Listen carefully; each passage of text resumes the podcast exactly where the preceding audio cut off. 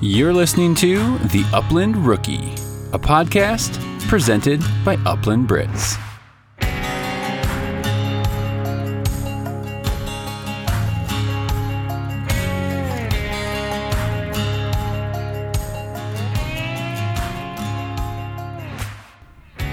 Welcome to episode 23 of the Upland Rookie Podcast. I'm your host, Will Larson, and as always, this is presented by Upland Brits. Also presented by Eukanuba Premium Performance Dog Food.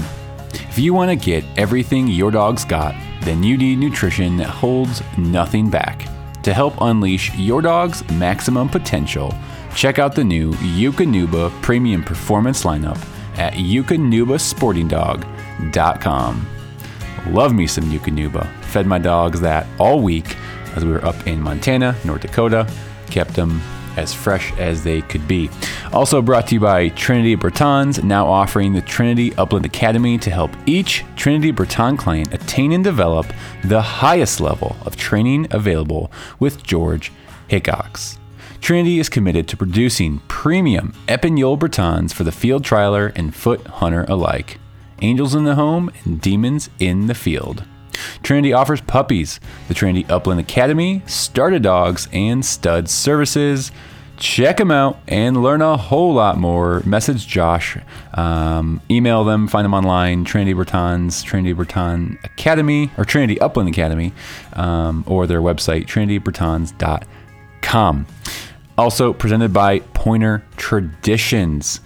Guys, Pointer Traditions making some badass dog collars, bird straps. Um, my dogs got their collars a couple weeks ago, and these things are incredible. Uh, really tough uh, material. Uh, bird straps, I never knew I wanted one or never knew I needed one. Um, uh, you know, these are these big game straps. Typically, they're they're leather, they're big. Um, these ones are that, that PVC coated webbing, um, just fantastic. I, I, thought they were really cool.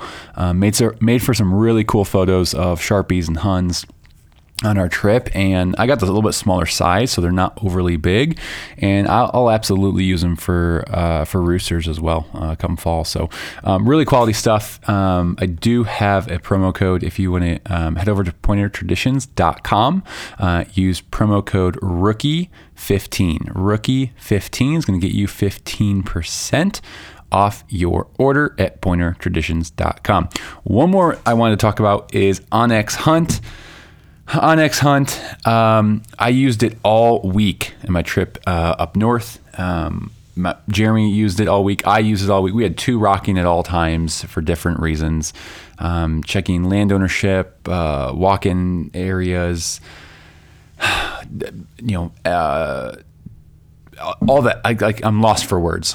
we, I, have used it for years. Um, and just a great system. If you don't have onX Hunt yet, um, you're going to want to get it. It makes knowing where you stand, and that's kind of their tagline. Okay, I get it. It makes knowing where you are and where you stand a lot easier. Uh, knowing boundaries, um, seeing what what property is what. Um, it's it's a must-have for upland hunters, big game hunters. So um, check out onX Hunt. Um, TUR20 is going to save you 20% off your subscription to onX Hunt. Um, you know, again, season's just getting kicked off. Um, download it now um, and start exploring, playing around with the app, uh, the web version on your computer as well. Um, so lots of functionality, lots of tools there. Um, I had Ben Bredigan on a couple episodes ago might be episode 21 or so. Um, go back and check that out. He explains uh, onX even a little bit more. We we get uh, a little nerdy about uh, how, how, we organize our pins and color code and all that kind of stuff. Um, I have started to color code some of my pins, um, so I'm, I'm trying to come up with a better system because I've been a little bit all over the place. It's been a little annoying. So, anyways up in Montana, and uh, I, I started to get a little better at that. So, anyways, guys, uh, great episode for you today. I'm talking with my buddy Adam Freeman. Uh, I've actually known Adam online for a few years now. Um, him and I, so I used to own a, a, dog that is a sibling to one of his top dogs right now.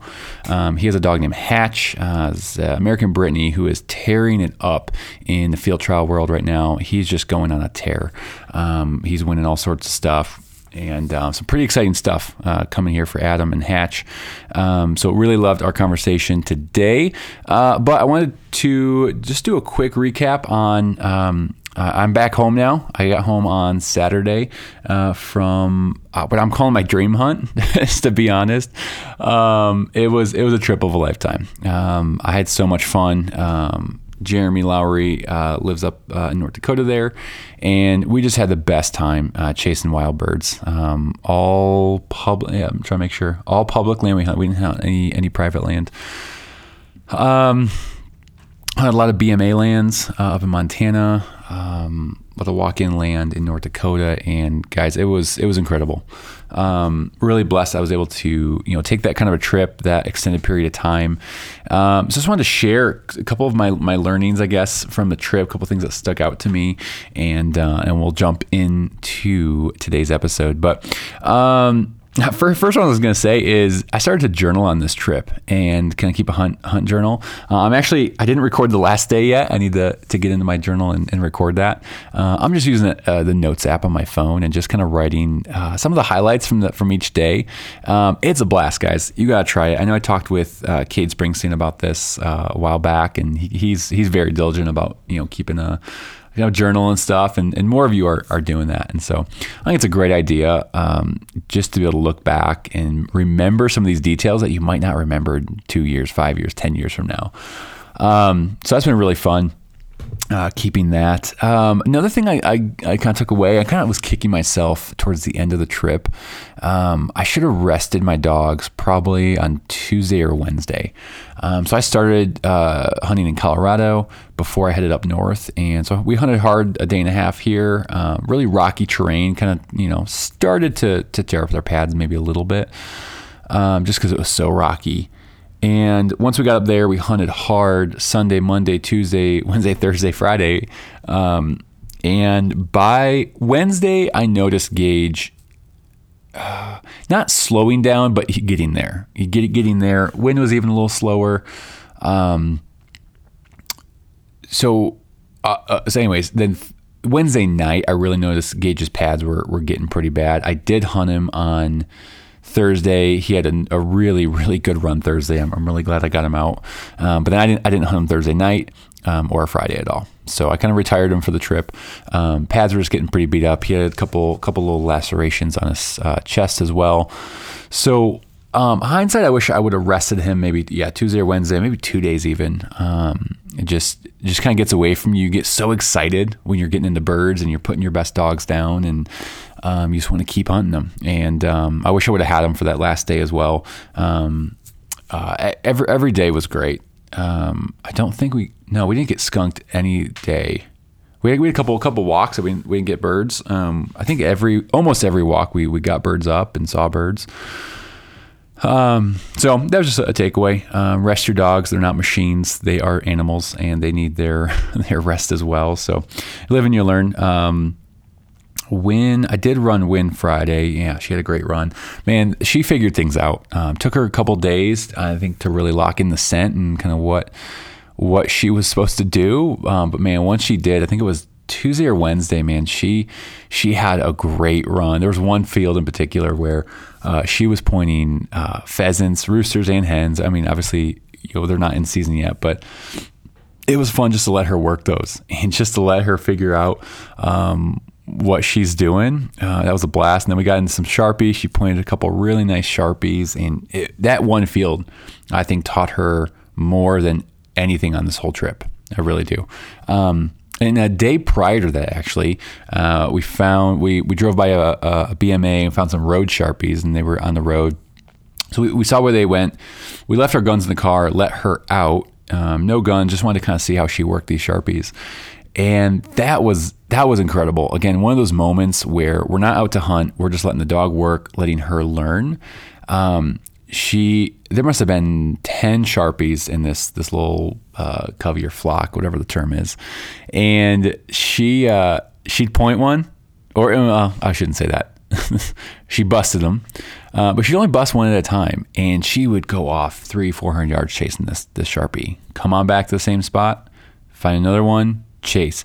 And that built so much drive and excitement and anticipation. She was like, "Oh, this is the bird I'm looking for. This is kind of you know what I'm doing." So that I think that instilled and impressed upon her a lot um, in that moment. Again, that's that's the game we were chasing, and so that was that was actually really fun just to um, just just see her her get out there and start to have things click, have things kind of you know figure figure out. And so, seven months old, man. Uh, she'll be eight months in a couple weeks, I think. And um, it was it was a highlight seeing a young dog get out on the big prairies of uh, Montana and North Dakota and just do her thing, just uh, figure things out. That was that was awesome. Um, Gage for me was was a standout for me. Um, he oh man, he had some great. Uh, again, there was a standout field I remember um, where he just went on a tear. Um, he was pointing everything, Huns, uh, sharpies, and it was Jeremy and I. We, we couldn't miss. I feel that field. It was just left and right. Um, he was retrieving birds, and it was hot out too, and so it was it was just a cluster in, in the best way possible. Um, and again, had some really really nice retrieves, and that's been something his retrieve always has not has not always been very strong. Um, I force fetched him a couple years ago, and just to see, um, I I wasn't telling him to go fetch. He was he was. Uh, going to get down birds after we'd shoot them with with no verbal. Um, so to see that kind of stick and click in him um, was really fun as well. You might have heard this on the last episode, but first day we shot our limit of Huns, and and I didn't think I hit one, and he goes tearing across the road. And I'm like, Gage, get over here. What are you, what are you doing? Get over here. And sure enough, he comes back with a Hun in his mouth. And I had no idea it was over there, but uh, but he did and, and made about a 70 yard uh, retrieve. And so um, that was that was pretty freaking special. Um, get your get your your dog on on birds and all that good stuff. So uh, I have nothing but good things to say about this trip. It, it was special for sure in so many ways. Uh, hanging out with my buddy Jeremy um, was just it was so much fun. It was all the laughs and the memories that we made um, just in that one trip are are going to last a lifetime. And so I I encourage anyone out there who is contemplating a trip somewhere, no matter where it's at Utah, Kansas, Nebraska, North Dakota, where, where, whatever you're thinking about doing, just do it. I swear. Just make the plans, take the vacation time, um, make the trips, do it. Don't let drought scare you off. Don't let other things scare you off. Just freaking go.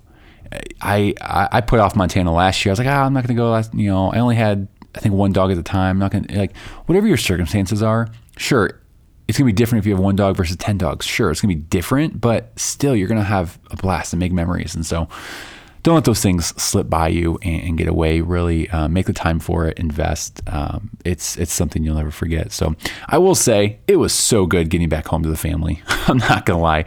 Uh, I think I was gone, but not eight or nine days total and uh, it's it's definitely good getting back to the kids and the wife and um, just getting back into some normalcy. Um, actually, uh, I was gonna jump right back into work. I was like, oh, I'm gonna take another couple days and just just hang out with them and and just re- kind of reconnect. And so um, it's good to do that. Um, you know, it's it's hard on them when we're gone as well. And so make sure you're making your family a priority. Uh, I'm sure I don't have to say that to a lot of you, but um, just make sure you're you know, being attentive to, to your wife and kids or spouse, and because uh, it's it's a sacrifice on their part as well when we are gone for that long. So, anyways, Kirsten, if you're listening to this, thank you again for this amazing trip I was able to go on. So, anyways, guys, uh, that's all I have to say. I'm sure you'll hear a lot more of my stories and uh, long-winded discussions on on this uh, North Dakota Montana trip. But um, I'll be posting uh, lots of photos and videos over at Upland Brits and the Upland Rookie um, Instagram page. So stay tuned there. Uh, uh, lots more photos to come. I took way more photos than I thought I was going to, but oh, now I have to sort through them all. But stresses me out. Um, anyways, guys, we're gonna jump into today's episode. Last reminder: I haven't said this said this in a while, but uh, please leave a rating and review on Apple Podcasts. Um, it really um, it does help the the ratings of the show um, go higher in search rating or search results, I guess. So if someone's searching for an Upland podcast, the more ratings and reviews that this show has, the higher it'll pop up in the feed pretty simple. But, anyways, I love hearing and reading every comment that you guys leave and feedback. I, I love it. Um, so please head over to Apple Podcasts, leave a rating and review. And that's all I got. All right. Enjoy the episode with Adam Freeman. Okay. Yeah, that'd be awesome. So my dogs are scratching in the back, but um, so I know we've we've uh, messaged over Instagram quite a bit, but we've never actually talked in person or over the phone really. So it's nice to uh, nice to finally meet you. Yeah, yeah, you too. Um, I think uh, you know, following you on Instagram, I feel like we've kind of are, are, we have the same path, um, and I think we're going to talk about that in this in this podcast too. But our our path um, is is relatively similar, just a few years different. Uh, with you kind of taking that path now that I took probably seven or eight years ago, you know. Yeah. So um, no, that's I definitely uh, definitely will be getting into that soon. Kind of the funny part is, um, so I obviously I had Gage, uh, I knew Jeff, all that. I was starting to to train Gage over at his house, and then separately, you and I were already following each other on Instagram for a long long time, and I never made the connection that you guys knew each other or had or you had the dog you know out of him, and then yeah. one day, uh, I think after you and I were talking about maybe grouse hunting, um, I knew your name, and then then I was over at Jeff's a couple days later and he said something about, you know, Adam Freeman. And I was like, wait, that sounds really familiar. And so I, I finally put those two and two together. I'm like, does he have a dog? And so it all came together. Yeah, it's a it's an extremely small world. Um, you know, the trial community, especially in the Brittany side, and we, you know, it seems like all the people know each other and um, one big happy family a lot of times. So yeah, definitely, definitely. Well, Adam, why don't you uh, go ahead and put us on a map right now? Where are you, and just give us a little overview uh, of who you are. Cool. So currently, as I sit right now, I'm in Springfield, Missouri. Um, I work for Bass Pro Shops. Um, I'll kind of get into my story and how I made it to Springfield, um, but uh, I uh, it, I've kind of been all over over the country um, with uh, you know where I grew up, school, um, different career path. So I can get into that. Um, but uh, I grew up in upstate New York in the Buffalo region. There, went to school down in Savannah, Georgia, in an art college, um, and also played baseball out there. Mm. When I was um, when I was in school, I had an internship at Cabela's um, um, in the web department there. So, as a junior, I went out to uh, to Sidney, Nebraska, where um, I mean, it was a little bit of a culture shock out there. Um, I mean, it is, I mean, you know, it's just desert, right? And um, took that internship with Cabela's, really liked it out there, fell in love with it. And at that time, I didn't have, I had no idea about upland hunting. I, I didn't even know it was a summertime, so you didn't even really see that many pheasants out there. You know, didn't didn't even cross my mind um, any of that. And growing up too, um, I never had dogs. Um, we just never had them in the family. Um, but it wasn't until I graduated college. So left that intern, you know, I had the internship ended, graduated in 2008, um, struggled getting back in with Cabela's just, just with the economy. So um, I took a job down the road from Sidney, Nebraska in Cheyenne, Wyoming with a company called Sierra Trading Post. Okay. I've heard of them. Yeah. They're, they were an outdoor company at the time, uh, privately owned. Um, and they dealt with like uh, closeout, higher end outdoor brands, but closeouts and, and things like that. And that's really where it kind of started. And um, so at Sierra Trading Post, you know, if you have a lot of German short hair people on this on your podcast, they may know the name Keith Richardson. He was the owner of uh, Sierra Trading Post in Cheyenne, Wyoming, and um, Keith was such a he, he's a great guy. Um, he he does so much for the, the short hair community, for the, the trial community. Um, and every day going to work, he would have short hairs um, running through the building, right? working at your desk. That's a cool over. place to work. Well, hey, what, yeah, real quick, what was what was his name again? Keith. Keith, Richardson. Richardson. Yeah, he was okay. Yep. Um, but very heavily involved in trials, um, both AKC and NAVHDA and dogs would be running all over the place. And I was like, again, I was still like, what is going on? You know, I don't know anything about bird hunting. Um, and then as I was working for Sierra Trading Post, I also had a roommate. His dad was in the trials. Um, his name was is Kevin Wade. Not, you know, he's more of a club guy, local guy in Denver there, but you might come across him, Will, someday. And this guy, you know, he is one of the greatest out there in the trial world. Wow. So smart, willing to work with you. He's an unbelievable handler. Um, if you have a time, if you have a, if you ever in an area where there where Kevin's around, make sure you stop, introduce yourself, and follow him because um, you're going to learn a lot as well. Yeah. So I was his uh, his son's roommate. So all this stuff is starting to happen with these dogs at work, and I'm understanding the trial game a little bit.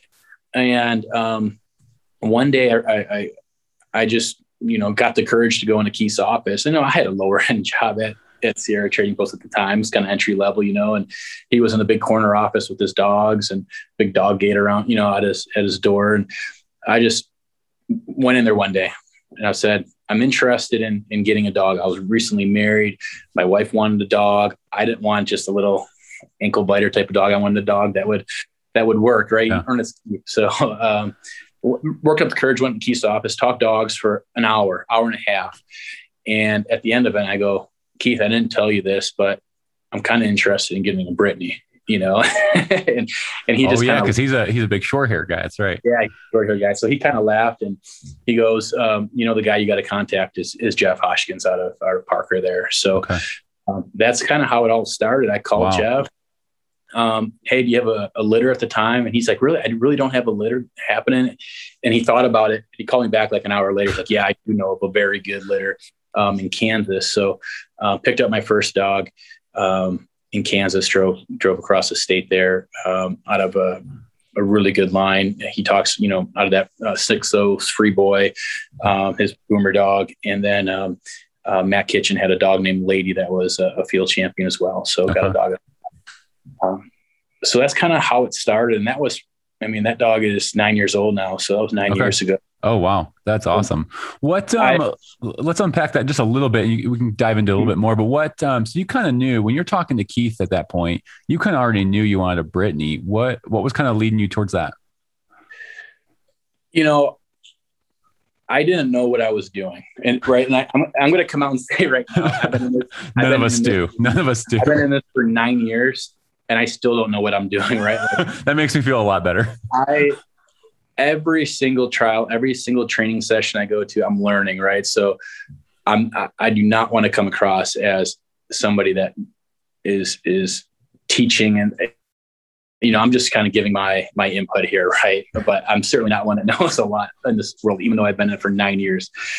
Um, but uh, um, I don't, I, I, you know, I didn't have a lot of property in Cheyenne. Um, I, I wanted a smaller dog. I think my my wife kind of wanted that dog that could climb up in bed, and, you know, and and I could have went with a smaller short hair. I'm sure, right? It could have been the same thing, but there's something about I don't know. I just I just there was something about the Brittany. I, I never even been around them mm-hmm. either. It's not like oh, yeah. oh I've been around dog versus that dog. I just we just decided to go with a smaller frame dog. And yeah.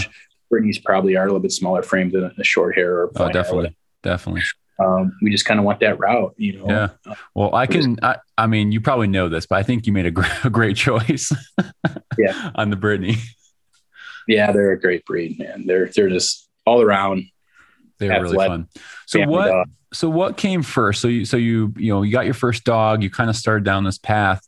Did you just uh, know in your head you wanted to jump into the trial side of things? Did you know you wanted to do both hunting and trials, or what did you start with?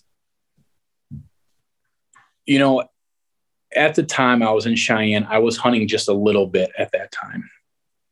Cabela's was not even in my mind at that point in Sidney, Nebraska. So I was I was hunting just a little bit. It was more of a, a you know I'm uh, I'm it's bad to say, but it's more of a pet type of a deal back then. I think. Sure.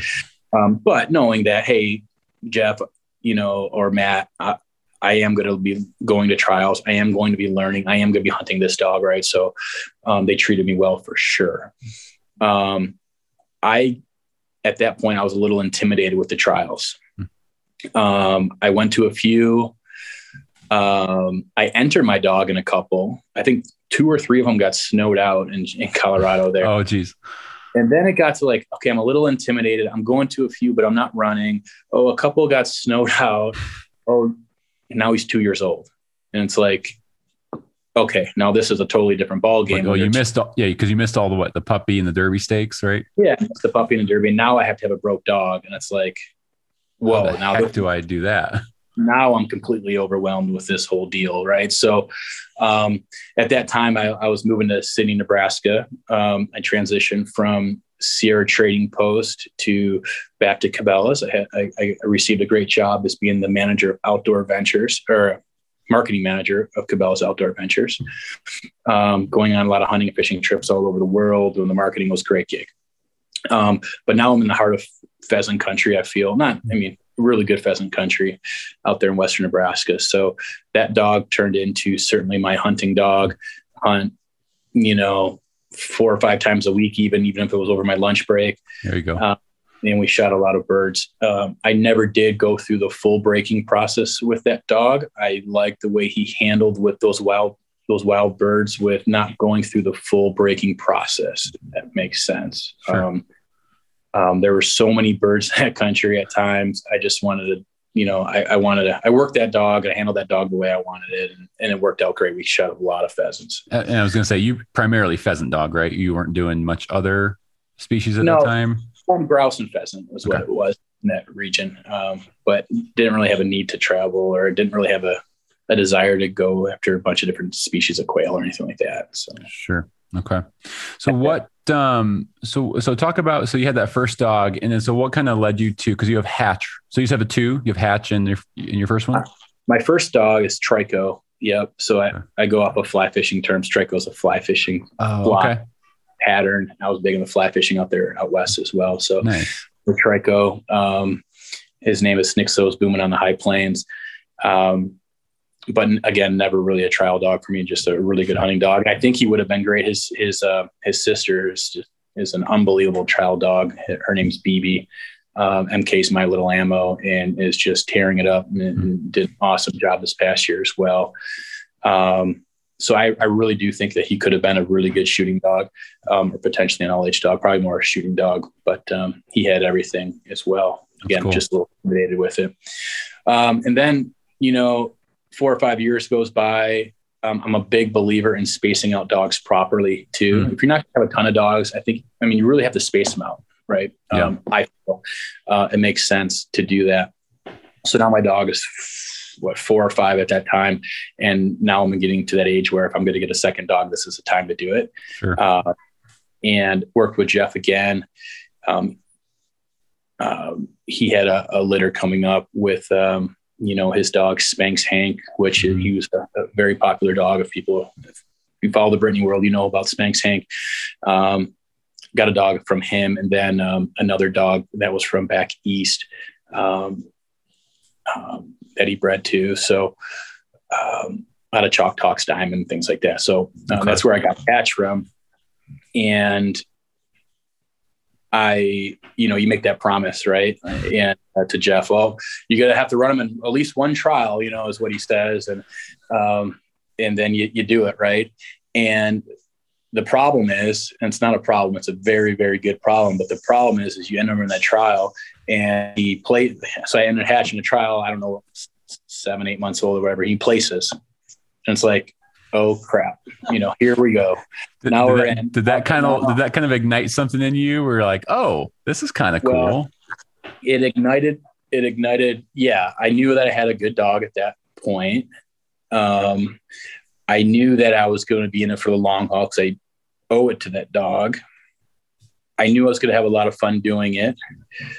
I knew i was going to have uh, my banking account shrinking a little bit too, um, at that point, you know, you start making those decisions when they're they're, they're placing, they're doing well. That uh, you know, this is serious, and you owe it to the dog. And I felt I owed it owed it to this dog. So I worked that dog through the puppy, the juvenile stakes, you know, puppy and derby, and we got the points. We got our we got our puppy and and, uh, derby points. Um, and then I knew, okay, well, I got these points. We got to keep going now. So um, ended up and this is kind of funny. Jeff has a good buddy um, who's a dog pro, Bob um, Burchett, um, with Burchett Gun Dogs, or Burchett. Um, he goes, you know, you, you might want to look into Bob uh, to breaking your dog because now we're at the two year mark where you have to break your dog, right?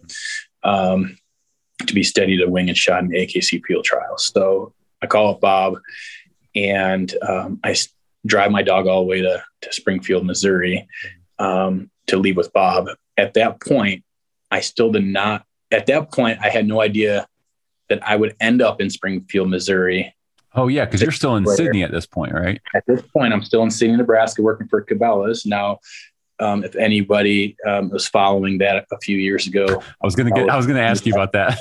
Yeah, Cabela's went through that merger with Bass Pro Shops, right? Sure. The uh, where Bass Pro bought Cabela's. At that time, I didn't even know any that was happening. It was not a definite, and I just sent my dog to to arguably the best uh, the um, dog trainer for Brittany's in, in the country, and I ended up there six months later, living 20 minutes away from him. Right, so like, what are the odds?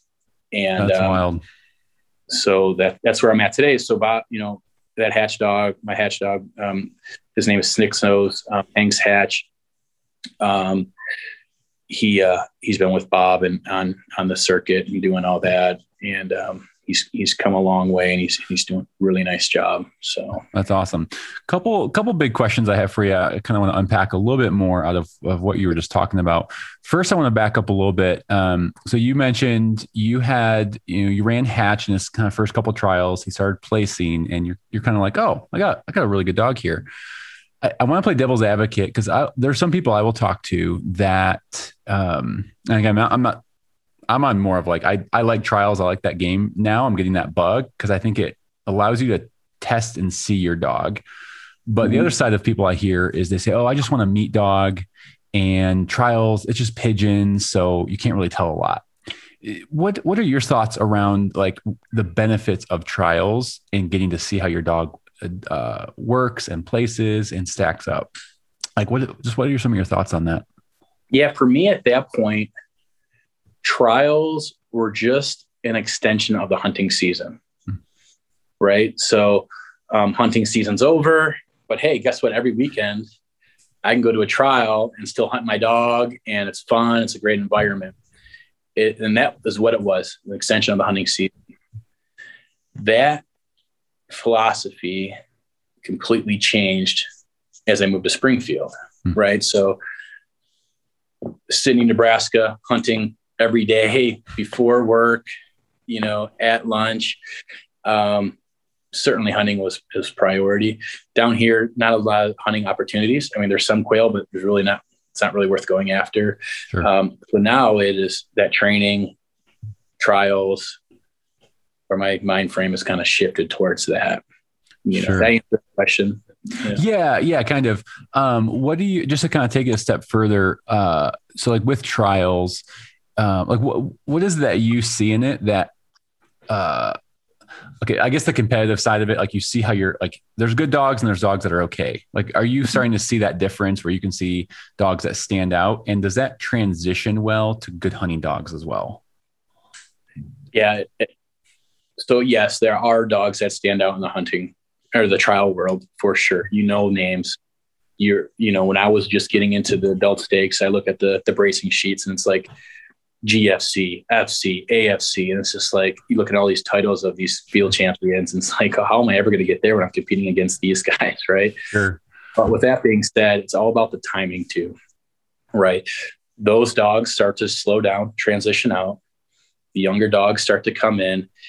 And then the three, four, five year old, you know, seem to to shine a lot of times. Right. At that. With that being said, there was a lot of really nice older dogs this year that have done extremely well. But yes, it seems like every trial you go to, those is there's 40 dogs in it. Those 10 are the ones you're really watching yeah. as others are learning and some are transitioning out. Yeah.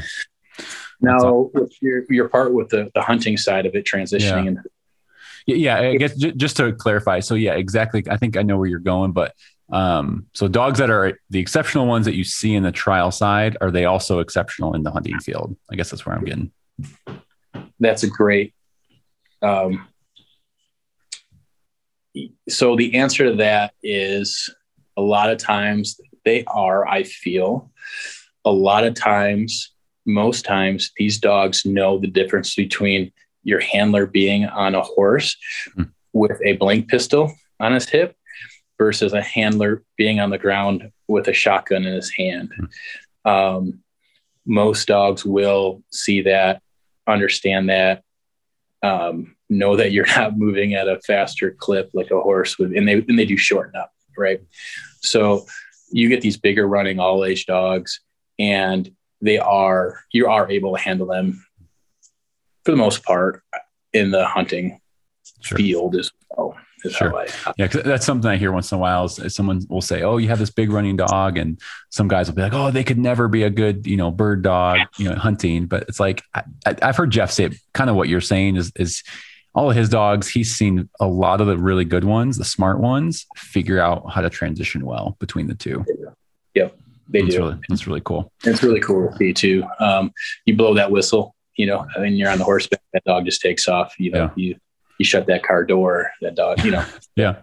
It's, it's, pretty cool to see. It's, it's those cues. Um, talk, you uh, touched on this a little bit ago, but just when you were kind of first getting into the trial game, I think you you might have used the word intimidated a little bit when you were you were getting into it. Um, talk about that a little bit because that's definitely something I have felt. Um, Gage is almost four now, and you know I've been invited to some trials just to come watch or check them out.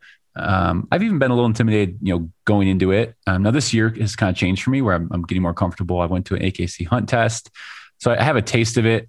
But I'm sure there's a lot of people out there that want to try a trial or want to go see one. Uh, just talk about that that intimidation that you you kind of felt and how'd you overcome that? I'm I'm really glad you asked that question because if I was going to do it over, I would have done it completely different. Or if I knew what I know now, I would have done it different. Um, the the Brittany community I have found is so welcoming and wanting to help the newcomers 100%. I've been to different, a lot of trials. I've been to a lot of different, you know, I've seen how different clubs are being run. Um, I was a part of the Skyline Brittany Club in Colorado, and they open I mean, it's like open arms, right? They welcome, and they and and the thing is, we need to be doing that too, just because of of the lack of youth in the in the trial in the trials, right? So, um, but for the most part, the Brittany community is is an amazing community. You know, so much so that Skyline Club, yeah. I consider it like family. You know, yeah. it was that welcoming, and if I knew that, I mean, it would so what? I enter my dog, and what's going to happen? What's the worst thing that's going to happen? You know, like you're going to pick up your dog, or you know, he's not going to get around, or whatever, right? But um, there is absolutely nothing to be intimidated about. But I, I, can see, and I was right when you stroll up and you see these strings of 20, 30 dogs, and you see these, you know, two hundred thousand dollar horse trailers, and these, it's like they had to start somewhere too, right? Sure. And um, I have every reason to be here with my one dog than, than they do as well. They're not, they're no, no different. And, and guess what? Those guys and ladies are the nicest people in the world and they will help you out as well, you know? Um, so yeah. That's, so if you, if you're, if anybody's really even good. thinking about it, if anybody's even thinking about it, go to a trial, don't even enter your dog, just go to a trial and just wait.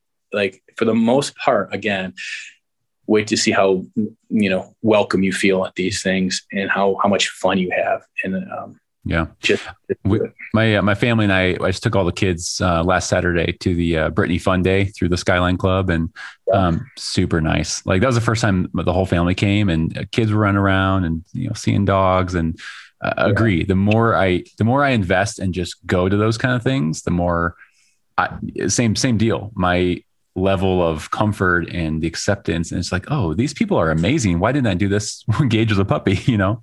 Yeah. Yeah. It, it's like I said, they're like family, you know, and I, uh, I've been out here for, um, you know, four years now, but I still talk to, I mean, there's a number of people in that club I still talk to on a bi-weekly, monthly basis, whatever it is, weekly basis, you know, and, and talk dogs. And, and it's just great. Um, Why do you think uh, you you reference kind of like uh, this this trial game is getting older and not getting younger? Why why do you think that is? Yeah, it's you know it's certainly an older person's game. I feel when you know I was by far the youngest at nationals the last couple years in Boonville. Um, I think it has a few things. It is a little bit pricey more expensive Sure. sport, right? To a degree, there's there are ways where you can still, you know, but fifty dollar entry fees, you know, um, you may have to rent a horse type of thing. So Sure. it's a little bit pricier. Um, you know, I think it takes a little bit of time. Like a lot of youth probably aren't wanting to spend the time that takes to, to train a trial dog and do it right. I think there's a lot of distractions in this world right now with sports and, um, you know, different things happening, activities. Um, I think that, um, y- you know, there, yeah, yeah, it's just, I think there's, there's opportunities to communicate like what you're doing today and how fun these trials are and what, how great they are. And, and um, um, but also, you know, I'm in the outdoor industry, like I said, working for Bass Pro Shops, Cabela's, and there's this movement out there called the R3 movement, and it stands for um, let's see if I get this right: um, recruiting, reactivation, and retention. Somewhere in that order. Sounds, about right. Yeah. and and we talk about it here as well. Not just obviously, it's not just it's for the outdoor industry as a whole, but we feel that recruiting is the number one way to get people involved in the in the outdoors Hmm. right and i think there's a lot of opportunity to to to get people to recruit you know get people involved in the in the brittany world just like jeff does right like he's Yeah. how many people has he's taken under his wing and there's a lot of people that do take people under their wing too but um, Yeah. i think there's more that could happen And, and when you say recruiting, because I mean, there might be some people out there that think, "Oh, I don't want to be recruited for something," but I think you, I think you and. I, yeah, I think you and I are, are kind of thinking giving them an experience, whether that might be inviting them to a trial, letting them experience it, inviting them on a hunt, letting them experience it. At least in my mind, that's kind of how I view as recruiting. And let the dogs, let the experience of the hunt and the beauty of, of where you're at kind of do the recruiting, right? Yeah, the word we use is mentoring, right? So taking somebody under the wing and, and, and taking them with you is, Yeah. and um, you know, you're a newbie, right? And you, but you're not too, you know, you can start taking people underneath your wing, right? And, and just try to do Exact- that. exactly. If we if we all just took one person to a trial this year that's new, you know how much bigger the, trial it would grow. You know, in a couple years. Um, right. So if you, t- it, it would, it would double, obviously, you know, Yeah. um, every year. So, um, there's certainly opportunities and, uh, that is something that, you know, there, there's a website, you can look into that R3 movement and you Yeah. might get some ideas on how to get some more people. uh, Definitely. Uh, you might. I want to get back to a couple more things with trials, but you might be asking, what do you do for uh, Bass Pro currently? So, um, through my career, I've been in, you know, in the art side of the business, the marketing side of the business. So I've been an art director at Sierra Trading Post. Um, I worked with their video department there as well. Um, at Cabela's, I was that marketing manager for Outdoor Ventures, which was a, a great opportunity. Um, from there, um, I was the brand manager for Cabela's. So if you're familiar with the brand, you may have seen um, campaigns like it's in your nature campaign. There was TV commercial and all the signage and things like that. So I was managing um, brand campaigns um, from the marketing creative side, working with um, larger agencies. And then I'm doing something similar here at Bass Pro Shops. Um, Cabela's there with one brand. Here at Bass Pro, we have what 20, 30 different brands. So managing all house brands and what they Okay, how we communicate to the customer. So that's awesome. I, I got to ask. I'm going to put you on the spot. Is there any future plans for more uh, upland inspired things with Cabela's or Bass Pro, or is, is it big game and fishing kind of the big the big thing? no upland is uh you know upland it, it is a smaller category for us but it's certainly a category that we're passionate about i feel. Um, it's not going away by any means. Um, there are markets that perform a lot better than others obviously you know so they might get a little bit more upland love than others.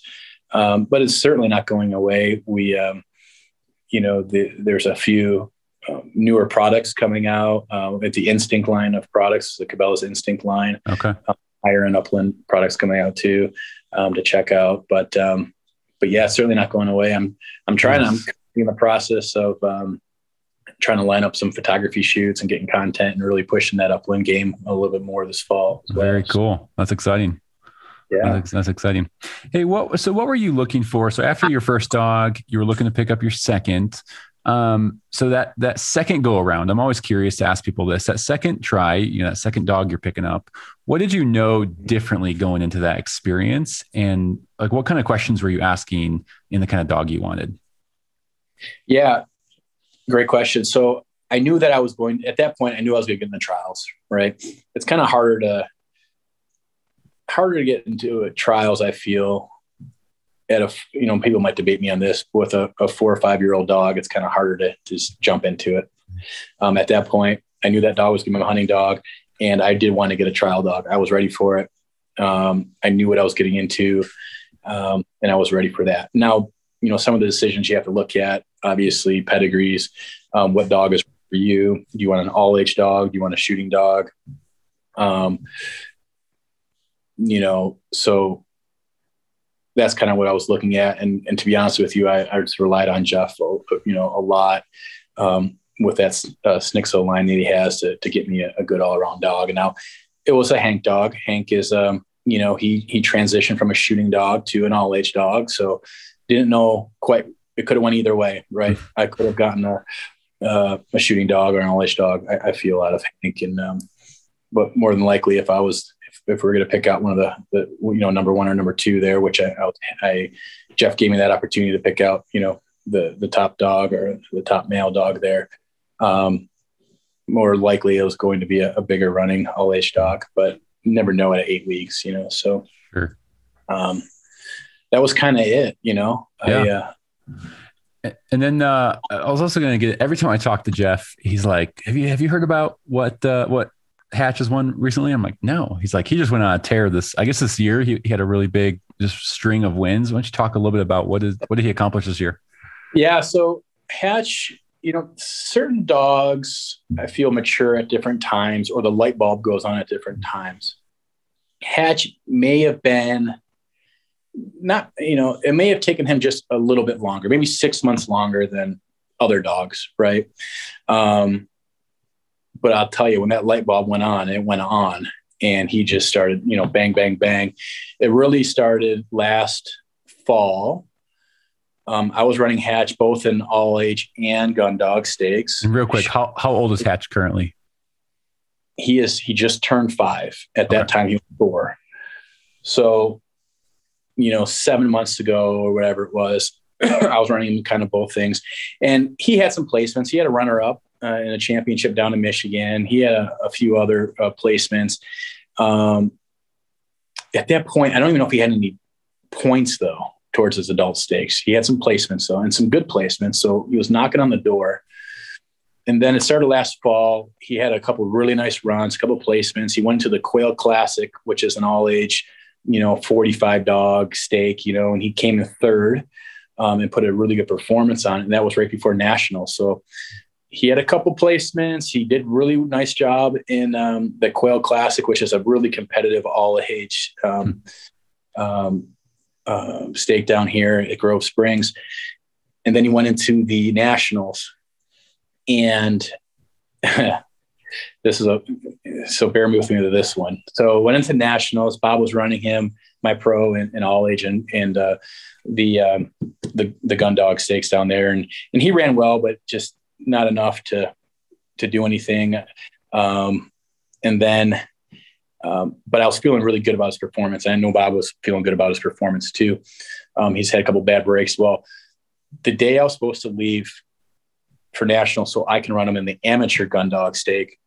I lost my sense of taste and smell. Oh no.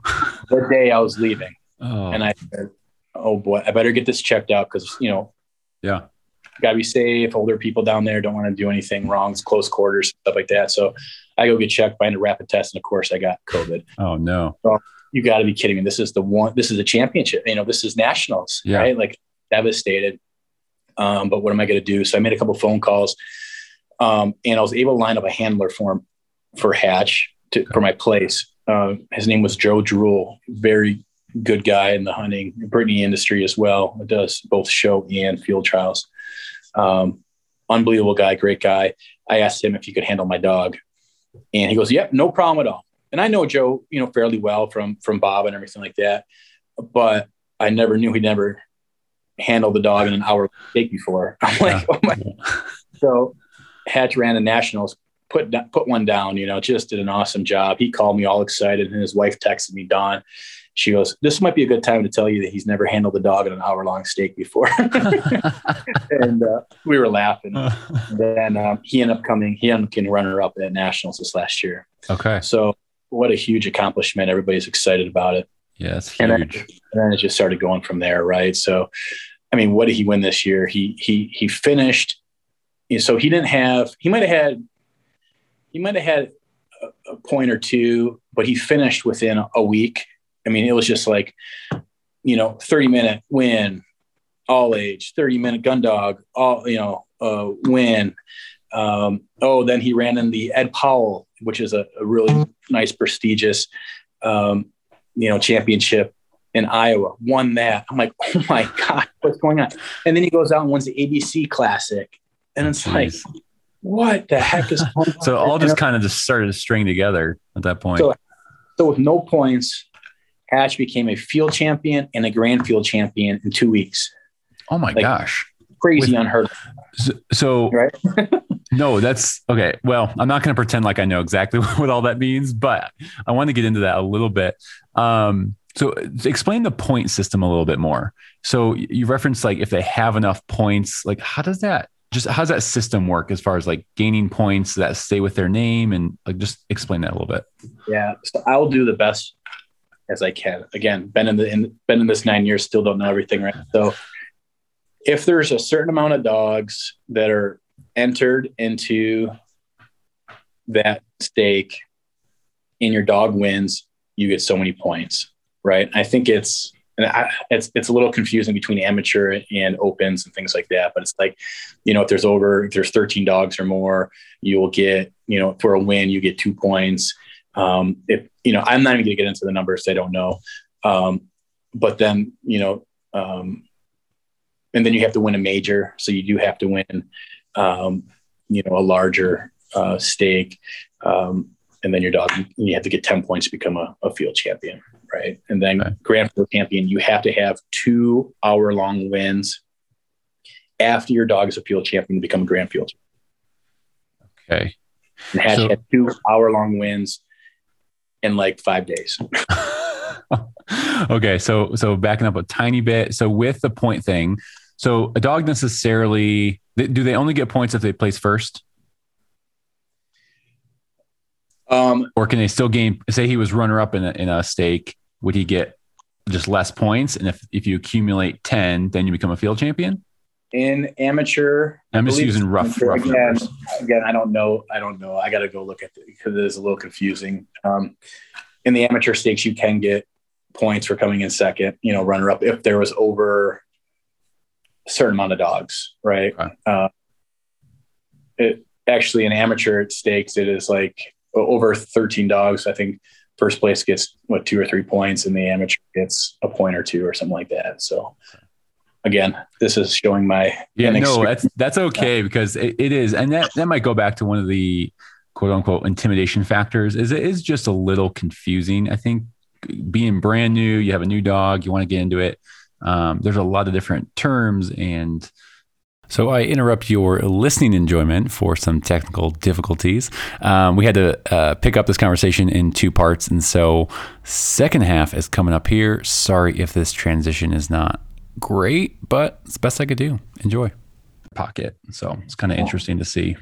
Well, it's really good to see though too, especially with that whole R three thing I was talking about with getting more people involved in the younger generation and things like that too. Yeah, absolutely. Is it has Cabela's have they are they pretty active in that R3 movement thing and trying to engage a hunter, not just upland, but hunters in general? You know, I know that there was some discussions back in the day. I'm not sure if there's, I'm not, I'm, to be honest with you, I don't know. I, okay. I don't want to necessarily go there. I, I, don't know the answer. I don't want to say anything. Sure, sure, sure. They're like, uh, Adam, what did you, what did you say? Yeah but I know it's a it's a big movement in the outdoor industry for sure, and people are paying attention to it, and it, and it falls right into place with field trials too. You sure. know, and it all comes down, like I said, to that mentoring, and that's how I got involved from a mentor. Yeah. And um, I, I'm a firm believer of surrounding myself with good people and good things happen. And there's a lot of good people in the Brittany world. So a lot of good things happen. And that's it for me, you know, and between, uh, you know, like I said, Keith and Kevin and, and Jeff, and then Bob, um, who is, who is my pro, but also he's not just a pro. He is not just in it to make money. He's really, he has the best interests of it, the dogs and his clients too. So he's done a lot of teaching and, you know, I don't know if you're going to answer this question or ask this question later on or not, but I've, I've, I've been around some people now that I consider mentors that have taught me a lot.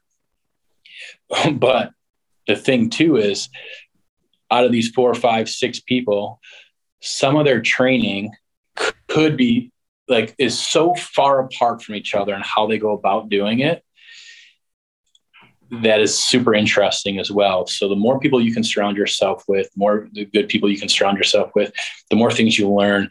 And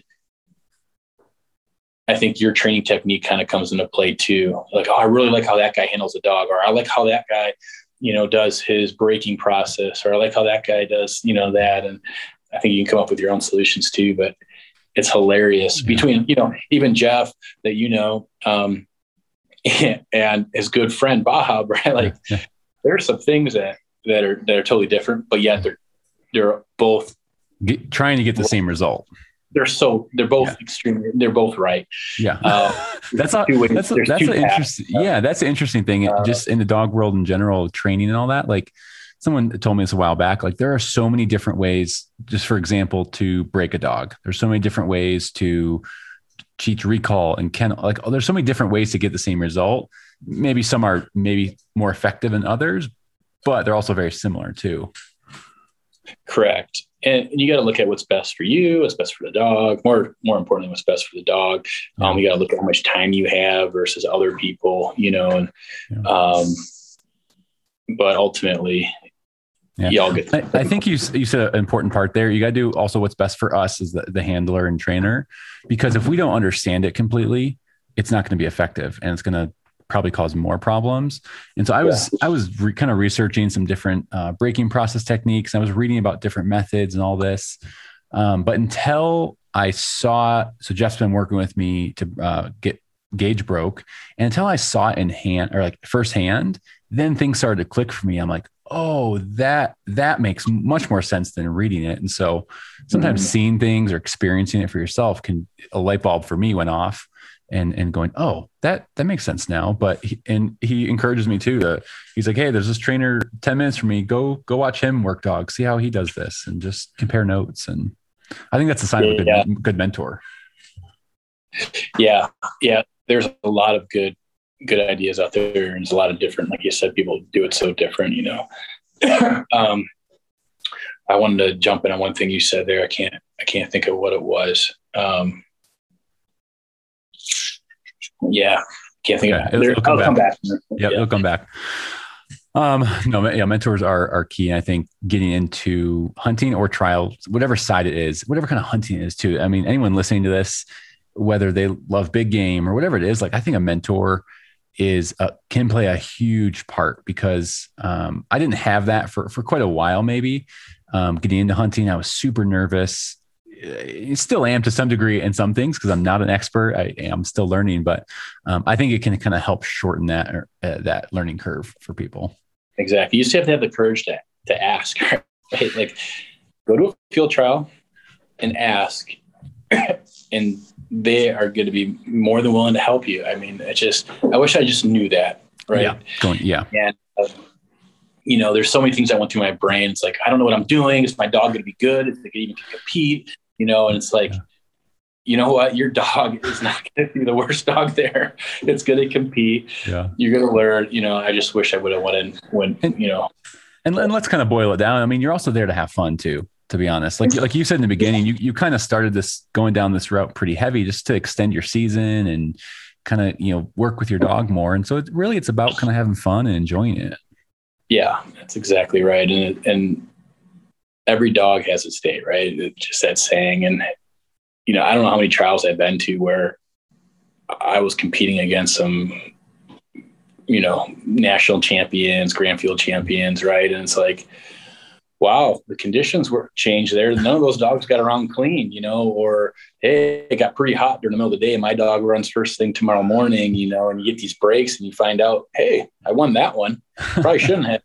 I just kind of caught a bad, you know, a, a good break. So yeah, even though you might not, you might have a young dog or you're new to it. It's like, yeah, hey, your dog like man, I've seen it so many times, you know. So, um, uh, this I just thought of this actually while you're talking. I might make this kind of a standard question in the podcast uh, when I'm talking to, to people. But what what makes your dog special? What makes Hatch uh, special? And give me give me some of his like best qualities that you really enjoy and really make him special. But what are maybe one or two things that you know, he's kind of still maybe working on, or maybe some quirks that he has? Yeah, I like that question too. And everybody has the, the best dog, right? oh, I mean, I have a best dog, no, no doubt. the best, right? So I guess the things that stand out with Hatch is that, I mean, he's got, every dog has positive traits and negative traits. And that all goes back into the breeding. And then what I'm going to, you know, we're breeding um, this bitch back from Ohio right now, like looking at traits and things like that. Um, so there's always pros and cons, but the thing with my dog is I see it as a pro. Some people see it as a con. My dog, Hatch is huge. If anybody knows, he is Patch. He is a very big Brittany, and I I like that. I think it's a good thing. I think you know he's athletic. Um, there's speed involved, so you got that speed from Hank for sure. He's got his athleticism from Hank for sure. You know, he's got size from his mom's side there. Um, um, so he's got the size and speed that I like in a trial dog. Mm-hmm. And when you say big, you, you're talking about tall. He's a tall dog, right? Yeah, he's tall. He's he's probably I don't know 55, 56 pounds tall. I don't you know I don't know the the measuring process. Sure. Of, of the dogs. What 20 I don't know. I'll be guessing 22, 23 inches, whatever. I mean, he's big, Brittany. Sure by far he's always yeah i always get a lot of comments on that. I, but I that's also I saw, yeah. i saw him up on uh sorry a recent post you made i think of of kind of this a spring post of his what he won. And he's at at the blue ribbon uh stat you stacking him up and he's just yep. towering over the other two dogs yeah. i'm like oh my gosh he is he is lengthy. That's also a negative too. If people are you know a lot of people are are chasing the dual championships too. So that might be negative towards mm you know individuals chasing the, the dual, which is very popular. Okay. Um, other, you know, the, the thing that I hatches, Bob Burchett, my pro, do, did such a, does such a fabulous job at breaking dogs the right way. And the right way, I'm, what I'm trying to say is he's very patient with doing it. Mm. Hatch's personality is is hilarious to me he he you know with Bob doing such a phenomenal job at breaking him. You know, sometimes you see dogs get a little, you know, they cower a little bit, or the breaking process is a little tough on him. You know, that dog, even though, you know, and it is a tough process sometimes on dogs going through the breaking process, you know, but Bob does it such a well, such a good job that, you know, Hatch loves that dude. You know, he, he jumps up on him. It's like, you know, you don't see that with every pro going through the breaking process too. That's so that's a good point. Um, he's got a great personality. He leaves everything um, on the field. When I say that is when he's on the stakeout chain. I mean, he is the calmest dog there is. Mm. He just, I mean, there's he's he's extremely calm, um, which is a great trait for him. But aside from that, from a gun dog standpoint, um, you, you know, like I said, fast, stylish, uh, um, finds birds. He, he's a you know he's running an all age right now, and a lot of times all age dogs, um, you know, the, it's a different type of race, right? So you got the, the gun dog, shooting dog that you know hit objectives, find birds. You know, not saying they count birds, but you got to find a couple birds. All age dogs want to range, not find. You know, you don't have to find as many birds. Well, I know that he's going to come up with one bird at least in a in a half hour stick. He always finds birds, which mm. is a good. You don't see that all the time, but even in the, the heat of the day, he, he will dig one up. So that's good. Um, he's very consistent. Mm. Um, in the all age, sometimes you see dogs that get lost, you know, um, or um, there's some inconsistencies there. He's very, he's always been very consistent. Stays out in front. He's going to find a bird. He's going to finish. Now, is it going to be the biggest running race? Maybe maybe not depending on the day you know but he's all and that's why he's been winning i think is because i know he's going to get across the finish line and i know he's going to have a bird i know he's going to be stylish when he has that find i know he's going to stay broke. Other dogs like i said that might have more titles and more experience well guess what? They accidentally bumped a bird or their brace mate did something that messed them up or hey maybe they got lost you know and but that hatch is still he's always crossed that finish line, you know. So it's awesome. Um, but yeah, there's that. But there's some negatives too, right? Like I sure. I uh, I think he was a little late to mature. Um, yeah, because you said you didn't really start until he was what four then. Well, Get, running trials pretty hard. Yeah, so two, you know, at the age of two, I had him with Bob. We ran him that fall. I I don't. I think we got him around just you know a couple times clean. You know, it's that's expected. And then next year he had a couple placements, but he really didn't get going. That light didn't turn on until he was four. You know, and um, you know, there's other dogs that finish earlier than that. I'm not complaining by any means. My goodness, but you know, but I did. I did think that he looked young for a little bit longer than other dogs look young. Okay. Same. So, um, if that was going to find it, that, that could have been. Yeah. You know. Well, that gives me hope. Gage, uh, he'll turn four in August, so that that gives me some hope that it's, it's not just a young dogs game. Yeah.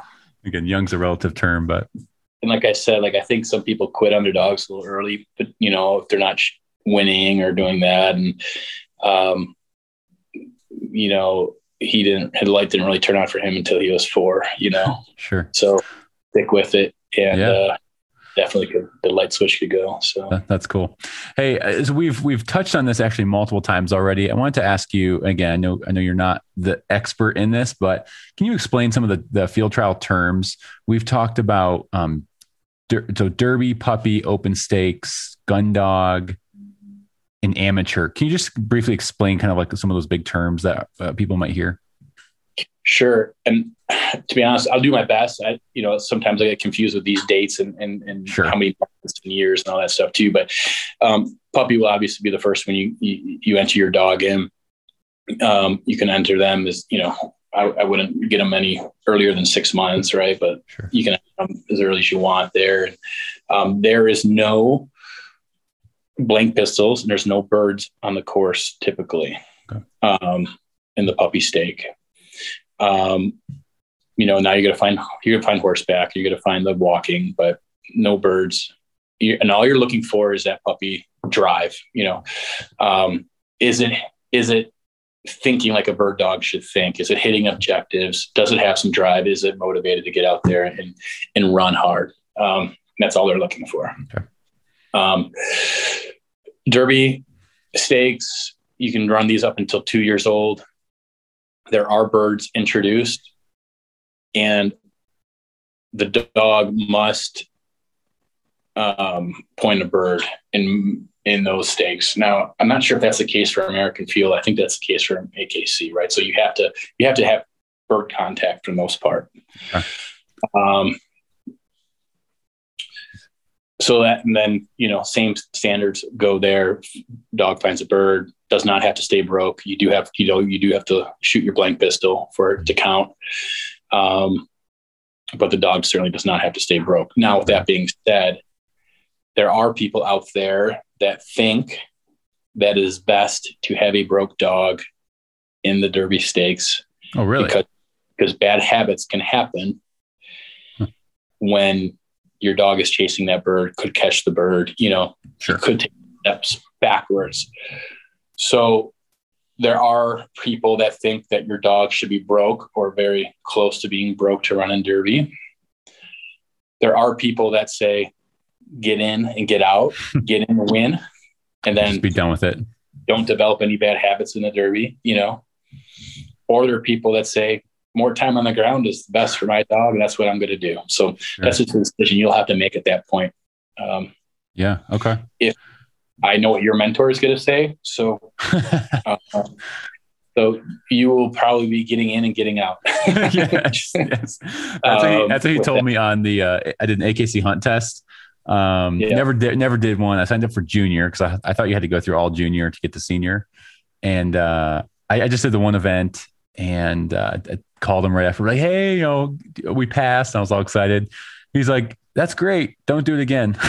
yeah, exactly. Like, Don't develop "Oh." yeah, Get your points and get out. yeah, that's in Derby. Then, then at the age of two, you're going to go through the breaking process, and um, your dog, you, you know, you'll know at that time, but your dog can run in either gun dog stakes, shooting dog stakes, right, or it can run in all age, or it can run in both, right. My dog actually ran in both until he got it figured out.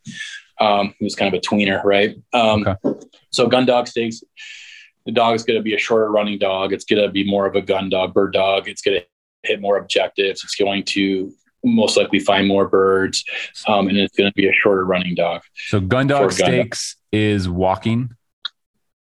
No, that is just a shorter running, Okay, more bird finding type of dog. gotcha. So that Um, can be on horseback then. Yeah, absolutely. So there'll be, you know, there'll be uh, gun dog, um, horseback, AKC horseback. There'll be walking trials you could go to. Gotcha. Uh, there are limited, you know, gun dog limited stakes, which means you have to one a gun dog stake to be in the limited. It's just another another stake that they can run in a track. Um, so gun dog, yeah. So if your dog is a little bit shorter running, which I haven't seen Gage run out of Hank, it could go either way. Probably um, it'll either be a gun dog or an all age dog. An all age dog now is a dog that runs huge, right? You put that down, dog on the ground, that dog is going to run um, three, four, five, six thousand yards, whatever it is, out in front. Okay. You may not see it for the hour, half an hour, hour, very much, right? Yeah. Um, which is a good thing. But you have to be able to handle your dog. You need to know where he's at. Um, you do need to have you see glimpses of him. Um, he can't get lost, but it's all about speed, power, range, um, and the all age stake. Okay. How, how would you personally with Hatch? How would you transition him? Because you said he ran in both, so that sh- more shorter working gun dog and then the all age. How how do you kind of transition back and forth, or or how would you Yeah. develop him to to bring him closer or further? You know, I think that there are some bigger running gun dogs out there, and I think there's some shorter running all age dogs. And he was kind of in that standpoint, I think, as he was maturing. Um, as they get more confidence, as they understand it, then they, you know, then the, they start ranging further. I, and that's what happened. I mean, that's how I feel. That's what happened with Hatch. So, um, and then also I wanted to get him as much time on the ground as possible too, just to work out these kinks because he was a little bit slower learner, like I said, Okay. and we ran him in both just to get him, you know. But I also had a lot of braces where he might not have gotten around clean or he had some hiccups, right? So more time on the ground definitely helps, and more time on the ground at these trial grounds too. They get more familiar with the grounds as well. Mhm. Um, so first year, two and three year old, I had them running in both, and then um, depending on to the location of the trial grounds and, and how it was and how thick they are and, and how or how wide open they are determine some of that as well. Um, you know, if the grounds are a little bit tighter, I would probably put them in just an all age, you know, rather than a gun dog because the gun dog courses would be on tighter courses. So, um, so that's uh, Gotcha. That's awesome. you kind of kind of feel it out, you know. But there'll be a time where it's like, yeah, I you know half hour brace. I only seen that dog for five minutes. Yeah, he ain't a gun dog, you know, Yeah. and that ain't that ain't working anymore. And that's kind of where I'm at now with him. He's kind of transitioning out of that gun dog to to that all age dog because he's Okay. just getting he's just getting more confidence. He's getting you know he's ranging out more. He's getting more speed. He's understanding these courses now that we've run them Okay. a few times. Are are they able to use? So if he's ranging out that far, I mean, five six hundred yards, are, are they running? Are they allowed to use GPS collars that just so if you know he's on point, or is it just you have to ha- keep an eye on him? No, so GPS collars, I strongly agree of putting on any trial dog, gun dog or shooting dog. Um, however, the collar is turned on, but the receiver is turned off. The Mhm. remote is turned off. Unless you need And- it. so when you go to the trial, you put a lot of times you put the GPS collar on your dog, and then you also put like a flash collar down on your dog to understand, you know, my dog versus the other dog because a lot of Brittany's look alike. um, and then at that time, you offer your GPS to the judge. The judge, most of the time, they say just hold on to a kid, turn it off, don't you know, don't don't look at it, right? Sure. Or sometimes they'll take them but you always want to offer it to the judge. That's at least what I do. Sure. Um, and then if you get in a situation where you are running, you know, your dog is running big or you can't find them or it's been, you know, 10 minutes, um, a lot of times at that point you make the decision or sometimes the judge will make the decision. Most times you make that says, okay, um, let's pull that tracking collar. Would, um, would, would you get docked points for that? yeah, your your your dog is DQ'd. You're picked up. Oh, if you so if you, you don't know where your dog is and you have to make that correct. call, you are not allowed to look at your GPS collar at all in a trial. Gotcha. Okay. Um, the only time you're looking at your GPS collar is if your dog is lost, and that's not a good thing. you're you're done. take take yeah. the dog. So, and I've been, you know, like I said, Hatch has been pretty consistent, but I've been, you know, even I, have had uh, Jeff judging me where I had to pull my, my collar one time. That was really rare. He, you know, a lot of times I don't have to resort to that. Yeah. Uh, I, I have, um, I normally have a very, you know, I have very good scouts um, that help me out that don't lose him. He's a bigger dog, so it's easier not to lose him. That helps. And that he, he does check in and, and he knows where I'm at. So, um, but there will be times, you know, and the worst, the part that stinks though, is when you have to pull your your GPS, your dog stay on their own point. You know, it's like, mm. I missed him. doing everything right. Sure. We had this thing won, and say at 55 minutes of the hour, you know, he just he, he's gone. You haven't yeah. seen him in 10 minutes or whatever, 12, 15 minutes, whatever, and and you might even finish the hour but you, yeah. you you can't present him at the end. You have to present your dog to the judges at the end of the the time. Oh, so you'd have to pull it out yeah. regardless. you can't present your dog. You you know you have to pull it out and, and, check to see where he's at, obviously. And if he's standing there 500 yards behind on point, it's heartbreaking when he hasn't won. You know, so that's that's brutal. I've been there. It's it's tough, but that's just that's the thing with trialing. You know, and like I said, there's been some trials where my dog should not have won hmm. because of stuff like that. That might have happened to a sure national champion or whatever like that, but it's just luck, you know. Definitely. Have luck you? Uh, oh, for sure. That, that, plays a part into it for sure. Um, have you tried any any other of the I guess competition arenas like uh, NAVHDA, uh, NSTRA, anything like that, or? I have not. Okay. I personally have not. I've heard good things. I probably should look into it, but I, I just really haven't. Yeah. Well, so, sometimes too, when you're when you're deep in one thing, it's hard to mentally, you know, if you're if you're going down that path, it's kind of hard to to switch sometimes, yeah. but or or dabble in both. That can be even harder. yeah, it's probably good for the dog to dabble in both. my opinion. I know Keith Richardson did at Sierra Training Post with all the short hairs and oh, okay. yet he did. So it's nice. probably not a bad thing, you know. So. Yeah. So when when did so we've talked about Bob quite a bit. So he's that the trainer out of he's in Missouri, right?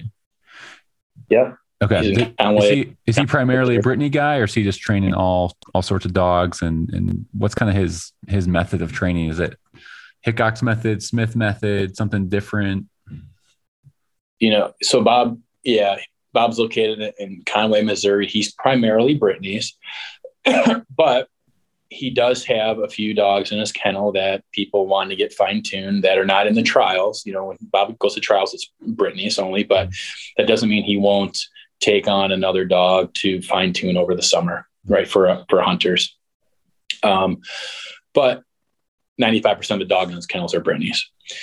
Um, his method, I, I, I don't know typically like who he follows or his method. It's probably just his own method, but he is an extremely patient dog handler, which is extremely important, I feel. Sure. So he's very patient he works extremely hard. I mean, uh, the days start at six o'clock, five o'clock in the morning, you know, and they don't end until nine o'clock at night. It's it's crazy how hard these guys work. Yeah. Um, and the dogs do get a lot of time on the ground. And that is why he can be patient because if the dog has a bad day, you know what? We're going to have this dog back out there two days from now and he's going to try it again. Mm-hmm. Right.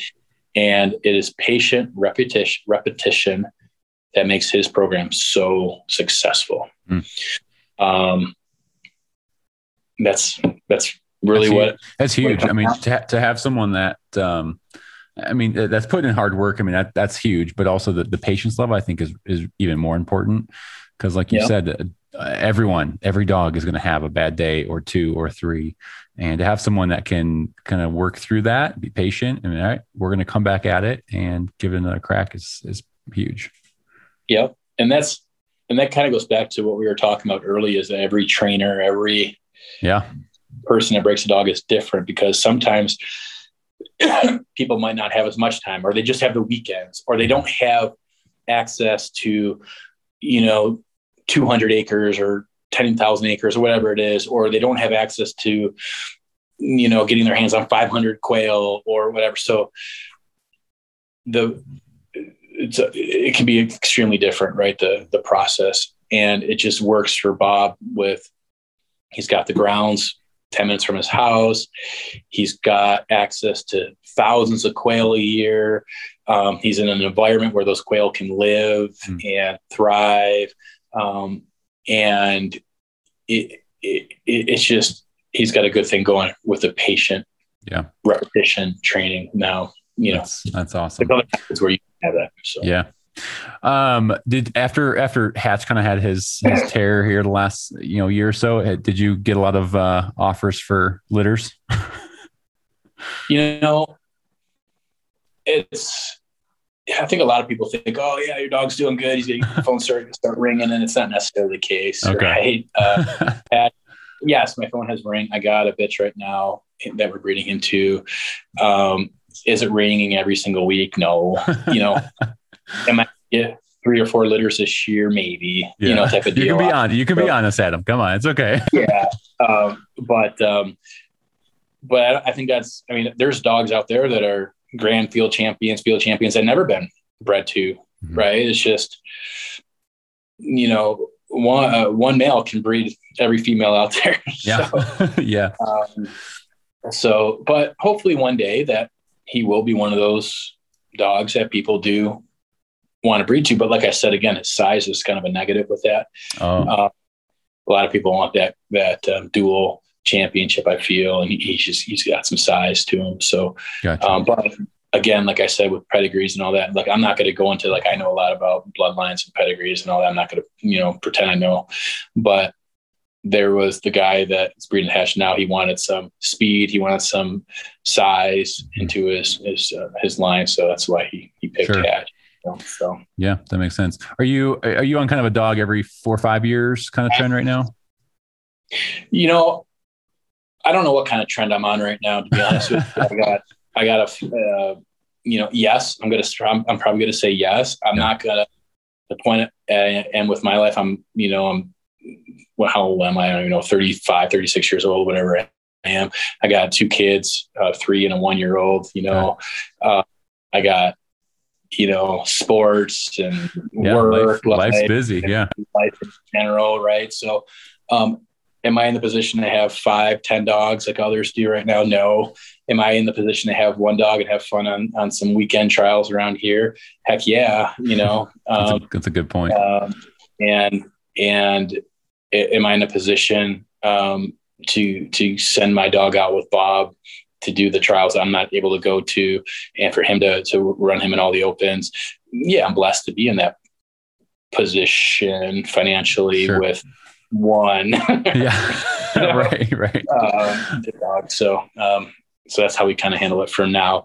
Um, but I will get to five, you know, four, five, six trials a year to, to get my, and I still have to get his AFC and hopefully we can do that this year. Um, he's only one win away from that. So okay. we'll get that done. That's awesome, man. That's very cool. Well, uh, Adam, we're gonna kind of wrap up here. At the end of every episode, I uh, I go over uh, kind of a rapid fire question section. Um, so I'm just gonna mm-hmm. gonna list off some questions and just give me your your short answer, and I always tell everyone if you need to expand on anything, you can. There's no rules against okay. it. Um, so we'll we'll go through these. Um, when you are out hunting, eh, this is a two part question actually. When you're out hunting, what gun are you carrying into the uplands? It is a over and under that Beretta was it silver pigeon 12 gauge for pheasant. I would love to be able to downsize to a 20 gauge for quail for out here. Do so it. I am not that good of a shot for pheasant specific, you know, so if I could shoot a 10 gauge, I would. you know, there you go. Uh, I'm, I'm, not a very good shot. So I do shoot a 12 gauge at those pheasants. They're tough, but I, I, I should go down to a 12, 20 gauge out here. I will probably this year. So. Okay. Okay. Well, cool. I, I love my 20 gauge. I shoot my, I tell everyone this, my 12 gauge, I cannot hit crap. my, my 20 yeah. gauge, I'll hit, I'll hit anything. Well, not anything, but you yeah. know what I mean.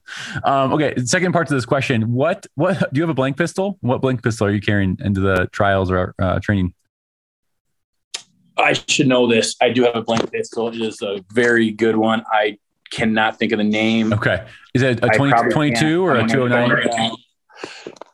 Yeah, it's a 209 okay. blank pistol. Um, Dogs Unlimited sells it. It's that, gosh. I, I just ordered one too, and I, I can't even remember the name. It's that very lightweight one, very compact. Okay. okay. The structure of it is very small. Um, they promote it. They sell. They're great people over there. Dogs okay. Unlimited. Cool. Uh, okay. Whatever one that is. Yeah, that's gonna drive you nuts now. I know. um, I know the feeling. Um, all right. Besides a Brittany, what's your second favorite dog breed? Hmm. You know, just because those short hairs got me into this and this mm. got me in, it would probably be probably be the short hairs. I've hunted around them the most. Um, they kind of got me thinking and, involved with the trial. So I, I, do owe it back to the, the short hairs. Um, I've also done some pheasant hunting and of course duck hunting with um, some very talented labs too, but obviously not the pointing side of the, sure. breed that we're talking about. But um, I mean, that was such a basic question. You probably want some like fancy. No, no, I think that's it's kind of interesting to see. Some some guys go real fancy side, and uh, some are just traditional. Give me a lab, give me a GSP, and um, yeah. so you'll, you'll, make the GSP listeners very, very happy. You know, GSPs, there's some extremely talented setters out there too that you're going to see in Colorado mm-hmm. at some of those trials as well um, that are very, very good dogs as well. So, did you ever do anything with the uh, Colorado Gun Dog Association? I did not. When you were okay, I know, I know you were in Nebraska, but it was kind of close-ish. But um, I haven't yeah. done anything with them yet. But um, okay, favorite bird species to hunt? Oh, those those uh, those cold mornings in Nebraska are hard to beat with those roosters. Um, I don't. You can't beat a good pheasant hunt you know, I've been on some decent quail hunts. I've been on some really good grouse hunts, but that that that cackle of that rooster is tough to beat for me. So that that is a uh, special a special feeling. Yeah, and a lot of times I, I mean, the way I pheasant hunt too is I I like to go on my own. You know, I like I know a lot of people like to hunt in big groups, pheasant hunt, make sure they cover that whole field, have blockers and all that. Mm-hmm. Like me and there's nothing better than just me and the dog yeah. in a cold morning in Nebraska, watching that dog work and shooting a rooster. And it's not about numbers either. I don't like yeah. it's it's like fly fishing too. Like you go out and you fly fish and you, you see one trout sipping on top, you know, it's like I'm gonna catch that trout and I'm done. You know, it's like same thing. If I have an awesome point to shoot rooster, you know, it's like, all right, I'm good. I'm gonna go home watch football now the rest of the day. there you go. That was awesome. So. There you go. Do you have a do you have a bucket list bird uh, species that you want to uh, harvest that you haven't yet? Yeah, you know, I wouldn't mind. I wouldn't mind shooting some huns. I wouldn't mind going, you know, out west to shoot chukars. Um, I think there's some cool quail species down to down south that I wouldn't mind chasing. Yep. But um, but you know, those chukars seem like a pretty unique bird. That would be fun to. That would be awesome. Try to do, so that would be yeah, pretty cool. Kind of a basic, basic answer there too. That's all right. All right, these last two might get a little harder for you. Or actually, no, no, the last one should be easy. Um, uh, a field trial or a hunt? You got to pick one. Um, if I could have experienced nationals last year and not have COVID, I probably would have picked that experience that I was not able to make over a hunt. Um, but I also know that a good hunt and some of those hunts I've had in Nebraska pheasant hunting were extremely tough to beat. So I was gonna if I was gonna put oh man, that's a tough question. I know, I know. Let's just say I would take I would take a I would take a unbelievable hunt. Let's go All there. right. I like that you slid in unbelievable. I like that. Okay. Um, last easy one. I just have one more closing comment. Uh, beverage of choice after a hunt or a trial. Um, there is okay, so it's gonna be different after a hunt than after a trial. Okay. Nothing beats a cold beer on the back of a tailgate after a hunt. But after a trial, nothing beats sipping on a little whiskey around the the fellow talking gun dogs there. So There you go. that's how I that now makes me sound like a drunk, but uh, no, no, you should you should hear some of the other answers. yeah. um, all right, last thing, uh, just kind of leave uh, our listeners with. Um, again, this is kind of a both and question. You can answer one or both. Um, someone who's just getting into upland hunting, just getting into bird dogs, or maybe trials. Uh, what's a piece of advice that, that you would give them as they're kind of just starting uh, starting out? Maybe this this Starting season's their yeah maybe this season's their first one coming up. Maybe they just got a bird dog. And you said both trials and hunting or just trials? I, I'm going to leave it open ended. If you want to pick one or, or tackle both, up to you. So um, I think the first thing is is is um, you know don't expect too much out of your dog. Don't don't put too much pressure on that dog. Don't expect too much.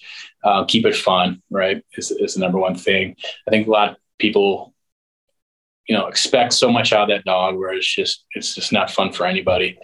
Um, like I said, my dog didn't really click until he was four four and a half years old. So um, don't don't expect too much. Um, um, going back to that conversation with trials, I consider that Skyline Club family, right? So don't be intimidated like I was. Jump right in. They are more than willing to help you out from the trial aspect of it as well. Um, um, but that that would be the, the the main things, right? Is don't expect too much out of your dog. Let it happen naturally. It will happen eventually.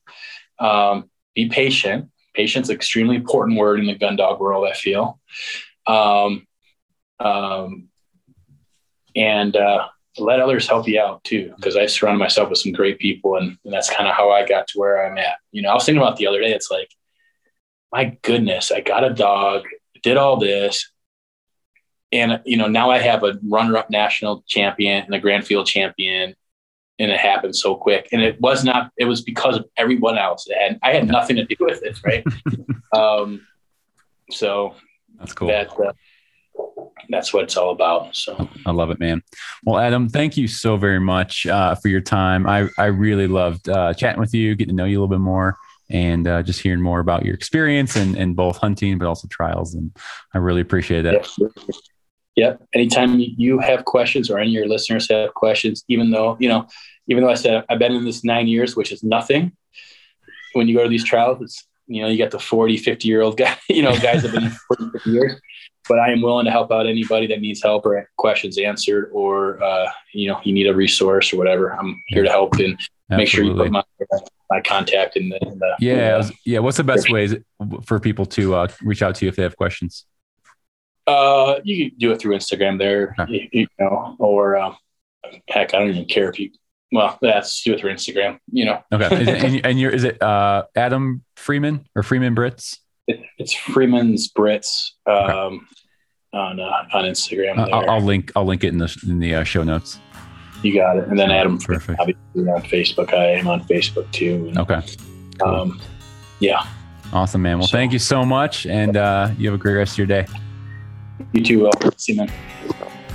Well, that is a wrap of episode 23 with Adam Freeman. Adam, thank you so much, brother. Uh, love following your journey. Thank you so much for ch- uh, kind of unpacking uh, field trial world and what that means and looks like and what it can look like for the future. Uh, I know I'm very excited to dip my toe in that even more this season coming up. Um, but for right now, we got wild birds to chase. So, guys, let's get out there. Um, if you're not fortunate enough to hunt with or own a Brittany, don't worry, because any bird dog is better than no bird dog. Go put some miles on those boots. Have fun. Oh, man.